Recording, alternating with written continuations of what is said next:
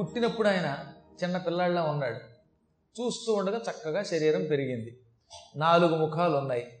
ఆ ముఖాలతో ఆయన ఆలోచన చేశాడు. కోహం నేనెవరిని? ఎందుకు పుట్టాను? నా కర్తవ్యం ఏమిటి? అనుకుంటూ ఉంటే ఆయనకి ఏం తోచట్లేదట. ఇంతలో ఆకాశం నుంచి సృష్టి చెయ్యి అని వినపడింది. సృష్టి అంటే ఏమిటి అన్నాడు ఆయన అప్పుడే నిద్రలోంచి లేచినటువంటి వాడు పుట్టినవాడు కదండి. సృష్టి చెయ్యని వినబడినా ఆయనకి ఏం తోచట్లా? సృష్టి అంటే ఏమిటో? ఎలా చెయ్యాలో? అసలు నేనెవరో తెలియటం లేదు. ఇప్పుడు నేను ఎక్కడున్నాను? అని చూస్తే మంచి అందమైన మెత్తనైన తామర పువ్వు కనపడింది. ఓహో ఈ తామర పువ్వు నాదనమాట. ఇది నాకు నివాసం. ఇందులోంచే పుట్టా. కాబట్టి ఇది నా పేరు మీదుగా రిజిస్టర్డ్ అయ్యింది. ఇంక దీన్ని ఎవడో ఎవడో లాక్కోలేడు ఎందుకని ఇందులోంచి పుట్టాను కదా? అనుకుని పాప ఆ తామర పువ్వును చూసి మురిసిపోయాట ఆయన. నిజంగా ఆ పద్మం అంత ఉత్తమం. ఆ పద్మము నాశనము లేనిది. ఆ పద్మము సమస్త లోకములకి మూలం. ఆ పద్మం సాక్షాత్తు విష్ణువు యొక్క మహామాయాస్వరూపం. చరాచర జగత్తుకి ఆధారభూతం. జగన్మాత యొక్క మాయాస్వరూపం అది. అటువంటి పుండరీకంలోంచి ఆయన పుట్టాడనమాట. ఆ పద్మం అంటే సామాన్యమా? పద్మం సృష్టి మూలకం అని శాస్త్రం. అటువంటి పద్మములో కూర్చుని ఇది మురిసిపోయాడు ఆయన. అయినా సృష్టి ఎలా చేయాలో తెలియటం లేదు. ఆ సమయంలో అసలే ఆయన సృష్టి ఎలా చేయాలో తెలియక ఏదో దొరికినటువంటి చక్కని తామర పువ్వును చూసుకుని ఆనందిస్తున్న సమయంలో ఈ ఈత కొట్టుకుంటున్న మధుకైటములు అక్కడికి చేరారు. వాళ్ళు దూరం నుంచే చూశారు ఈ తామర పువ్వుని.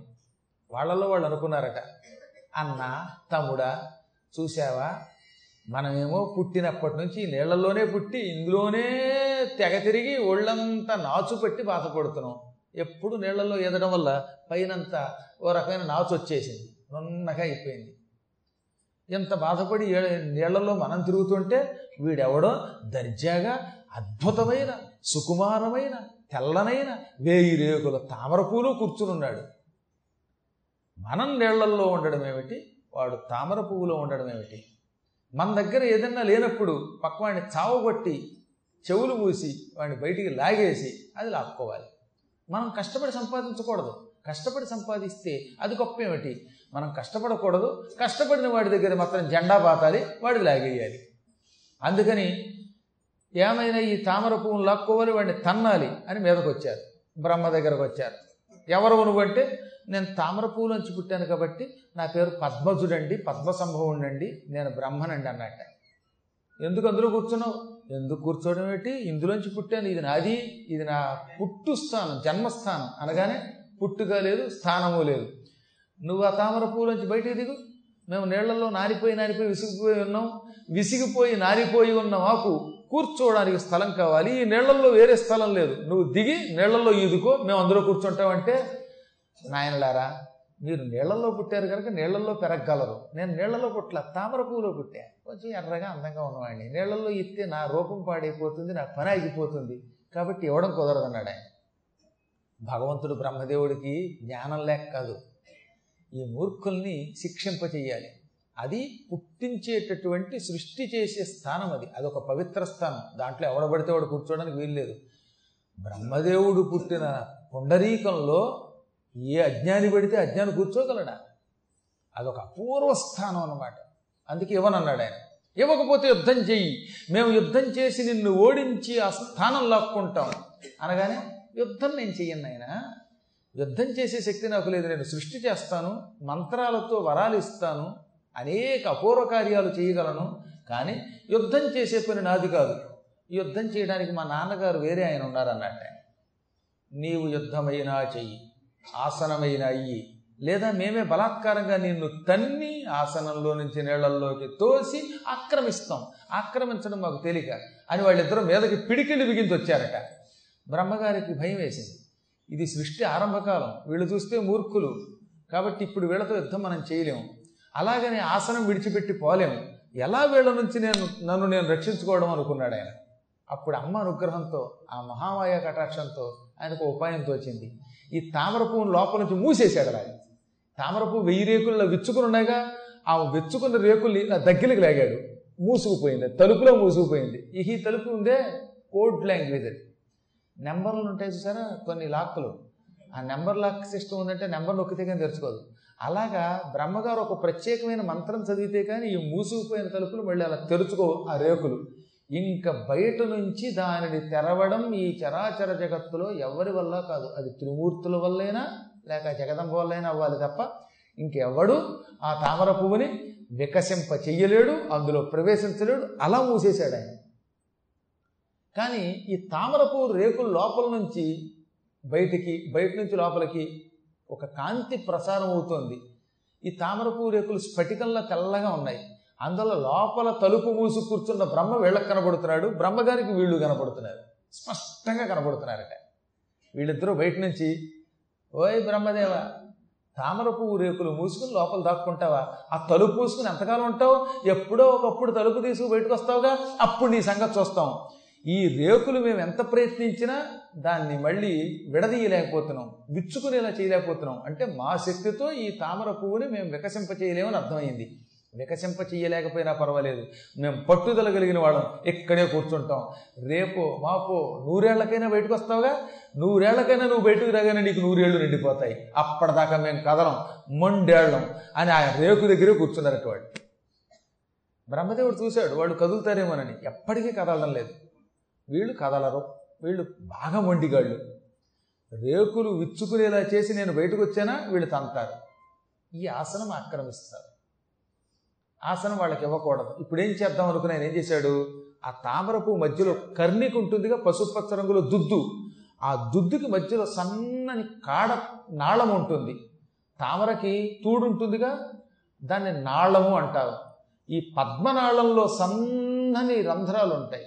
ఆ రంధ్రాల నుంచి మీరు కావాలంటే మంచినీళ్ళు కూడా తాగొచ్చు. కావాలంటే ఎప్పుడు చూడండి తామరకాడ పేకండి నీళ్ళలో వేసుకోండి. అని తాగొచ్చు. స్ట్రా.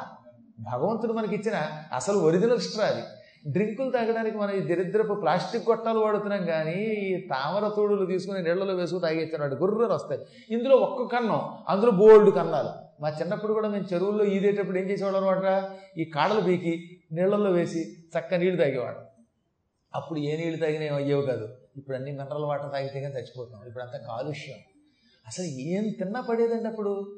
చింతకాయ తిన్నాడా? లేకపోతే దగ్గు వస్తుందా ఇవేం బెంగలేవు. చింతకాయ తింటే ఇప్పుడు గొంతుకులు పట్టేస్తున్నాయి. కొబ్బరి తింటే పట్టడం లేదు. పొరపాటున మీరు బయట ఏదన్నా హోటల్లో తిన్నారా? ఒక వారం రోజులు మీ గొంతుకు తేడా వస్తాయి చూడండి మీరు. అందుకే సగం నియమనిష్టలు పెట్టుకోవడంలో అది కూడా ఒక ఆరోగ్య సూత్రం కూడా ఇమిడి ఉందని గ్రహించండి. ఇవాళంతా కాలుష్యమే ఆ రోజులు హాయిగా నీళ్ళలో ఈతలు కొట్టేవాళ్ళు ఎన్ని గంటలైనా ఆడేవారు వేసవికాలం వచ్చిందంటే పెద్ద పెద్ద చెరువులు ఉండేవి. ఇటు నుంచి అటు అటు నుంచి ఇటు తెగి తీసేవాడు చేపలు కూడా మాతోటి పోటీ పడేవి కావు. అప్పుడు ఈ తూడును చూసామన్నమాట. ఈ కథ చదివి ఆ తూడు పీక్కుని తూడు నోట్లో పెట్టుకొని మంచినీళ్ళు తాగేవాడు అలాంటి ఆ సన్నని నాళము గుండా కిందకి దిగడం మొదలెట్టాడు బ్రహ్మ. ఈ నాళం నుంచి కిందకి దిగుతాను. ఈ తామర కాడ ఎక్కడ పుట్టిందో అక్కడికి వెడతాను. ఈ తామర ఎక్కడ పుట్టిందో అక్కడ అంటే మూల స్థానంలో దీని పుట్టుక స్థానంలో జన్మస్థానంలో మా తండ్రి విష్ణు ఉంటాడు. ఆయన ఒడ్డులోంచి ఇది పుట్టింది కనుక ఆ నాది నాకు కనపడుతుంది. కనపడిందా? ఆయన బతిమాలుతాను. ఆయన ఈ దుర్మార్గుల్ని సంహరిస్తాడు. నేను యుద్ధము చేసి రాక్షసుల్ని సంహరించలేకపోవచ్చు కానీ ఆయన అయితే చాలా తేలిగ్గా సంహరించగలడని భావించి ఈయన నాళం గుండా కిందకి దిగాడు. నూరేళ్ళు దిగట్టండి ఆయన కిందకి. మీకు చూడండి భాగవతంలో కూడా దీన్ని రాస్తూ అంటాడు. దేవి భాగవతంలోనే కాక మామూలు భాగవతంలో కూడా చెప్పాడు ఇది. కడగి నూరేండ్లు వెదకినే కాననైతి. భాగవతంలో బ్రహ్మదేవుడు గోవుల్ని దూడల్ని పిల్లల్ని మాయ చేస్తాడు. ఆ మాయ చేసినప్పుడు విష్ణువుని ప్రార్థిస్తాడు తర్వాత. ప్రార్థించినప్పుడు అంటాడు స్వామి మధుకైటగులు నా వెంట పడితే వాళ్ళ నుంచి నా ప్రాణం కాపాడుకోవడానికి నీ రక్షణ కోరి నూరేళ్ళు తామర నాళం గుండా కిందకి దిగాను. కడగి నూరేండ్లు వెదకి. నే కాననైతి వందేళ్ళు వెతికినా నిన్ను చూడలేకపోయానంటాడు ఆయన. కాబట్టి వందేళ్ళు దిగాడు పాపం. అయినా అలా దిగుతూనే ఉన్నాడు దిగుతూనే ఉన్నాడు. ఏదో గొట్టం బతుకు దారిపోతూనే ఉన్నాడు కిందకి. మైదారు గొట్టం కిందకి దిగుతూనే ఉంది. కానీ శ్రీమన్నారాయణుని నాభిమాత్రం దర్శనం ఇవ్వలేదు ఓహో నా ప్రయత్నముతో నేను భగవంతుణ్ణి పొందలేను అనుకుని భక్తితో జన్మస్థానమైన నా తండ్రి యొక్క నాభికి నమస్కారం. ఈ చరాచర జగత్తంతటిని రక్షిస్తున్న ఆదిపరాశక్తికి నమస్కారం. నాకు శ్రీ మహావిష్ణువు దర్శనం అవ్వాలి అని భక్తితో ప్రార్థించాడు. అలా ప్రార్థించాడు లేదో టక్కున కనపడింది నాభి. అప్పుడు ఆయన పట్టం చీల్చుకుని బయటకు వచ్చాడు ఎదురుగుండా చూశాడు నిద్రపోతున్న విష్ణువుని. ఈ నాభిలో నుంచి బయటకు వచ్చిన నాళము నుంచి చీల్చుకుని బయటికి రాగానే పాలసముద్రంలో గాఢంగా యోగ నిద్రలో ఉన్న శ్రీ మహావిష్ణువు కనపడ్డాడు. ఈ అందంగా ఉన్నాడు. నీలమేఘఛాయ శరీరుడు వేలాది చేతులతో ఉన్నాడు వేలాది పాదాలతో ఉన్నాడు వేలాది నేత్రాలతో ఉన్నాడు.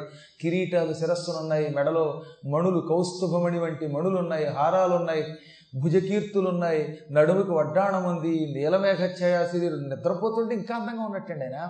అసలు కొంతమంది మహాత్ములు ఉంటారు వాళ్ళు నిద్రపోతున్నప్పుడు మరీ అందంగా ఉంటారు మెలుకుగా ఉన్నప్పుడు కంటే. కొంత నిద్రపోతుంటే శవాల్లో ఉంటారు. కానీ అలా కాకుండా ఆ పరమాత్ముడిని చూస్తుంటే ఎంత ముచ్చటగా ఉందోనమాట అపూర్వమైన కాంతితో శోభిల్లుతున్న ఆ మహాత్ముణ్ణి ఆ సౌందర్య రాశిని వారాశిలో చూచి పులకించి ప్రభు నారాయణ వాసుదేవ పరంధామ పురుషోత్తమ రక్షించు రక్షించు.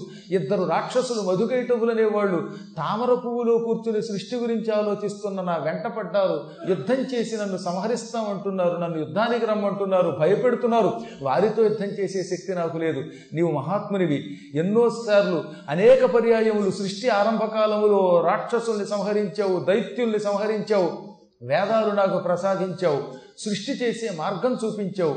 రక్షకుడువు నీవు. మమ్మల్ని తక్షణం రక్షించకపోతే ఈ రక్షోవంశస్థులు నన్ను చంపేటట్టున్నారని ఎంత ప్రార్థించినా శ్రీ మహావిష్ణు అలా గాఢంగా నిద్రపోతున్నాడు లేవడం లేదు. ఇంకా రాక్షసులు ఏం చేస్తున్నారు పైన? ఈయన లోపల గొట్టంలోంచి కిందకి దిగుతుంటే పైనుంచి వాళ్ళు ఆ గొట్టం పుచ్చుకు దిగుతున్నారట. అది కూడా చూశాడు ఈయన. ఈయన లోపల నుంచి వస్తుంటే వాళ్ళకి కనబడుతోంది కనుక ఓహో లోపల నుంచి కిందకి జారుతున్నావు. మేము పైన నుంచి పట్టుకుని దిగుతాము అని దిగుతున్నారంట. స్తంభం పుచ్చుకు జారినట్టుగా నాలుగు స్తంభాలు అట్లాగా. వాళ్ళు కాసేపటికి వస్తారు. నేను ముందు వచ్చాను వేగంగా. మరికొద్ది క్షణాల్లో వాళ్ళు వస్తారు. వాళ్ళు వచ్చారా? నన్ను పట్టుకుంటారు. ఘోర యుద్ధం జరుగుతుంది. ఆ యుద్ధంలో నేను వాళ్ళని జయించలేను ఓడిపోతానని భయపడిన ఈయన ఎందువల్ల విష్ణువు లేవటం లేదని ఆలోచించాట. అప్పుడు విష్ణువు శరీరం మీద సన్నగా నల్లగా ఒక నీడ కనపడింది. మళ్ళీ చూశాడు ఈయన. అదొక శక్తి ఒక స్త్రీ తామసీ శక్తి అంటే జీవులకు నిద్రని ప్రసాదించే శక్తి ఎంత గొప్ప జ్ఞానినైనా గాఢంగా నిద్రమత్తులో ముంచే శక్తి.